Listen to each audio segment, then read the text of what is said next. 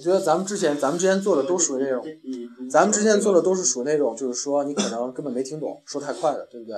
所以应该这是比如初级难度的，对吧？就没听懂的。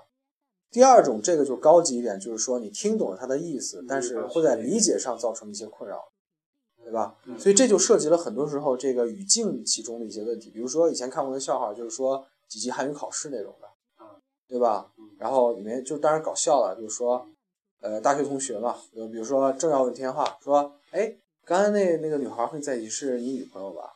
然后天化说你妹我妹，你明白吧？啊，你妹我妹，对吧？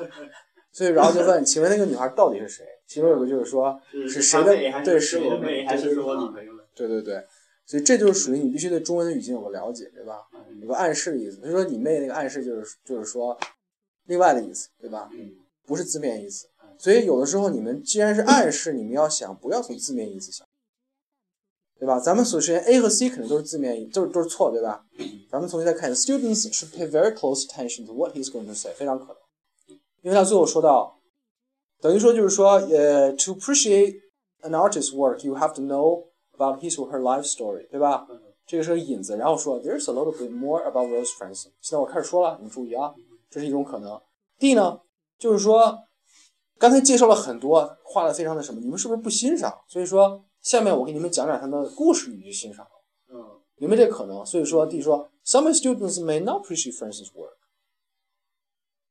你们觉得是什么？我但是我觉得这个题哈，应该这两个答案我觉得都是可能的。他总会，我跟你讲，他总会出这种题，然后呃，让不是所有人都答对。雅思也有这种类型的，就是说为了防止高手去刷分儿，对吧？他总会出一些就是说明显是有意让你错的，除非老天就是让你运气太好，你怎么选都选对那种。所以你们觉得应该是什么？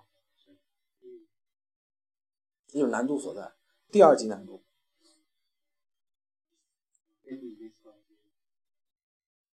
没关系，这其实两种思路都说的都是真正都能说的，但所以说你们选一个吧。你选的原来是哪个？D 是吧？你选的是 D，原来是选 D 是吧？你选的是什么？你现在选一个。好，你们俩正好选的不一样，来，我揭晓答案哈。答案是 A。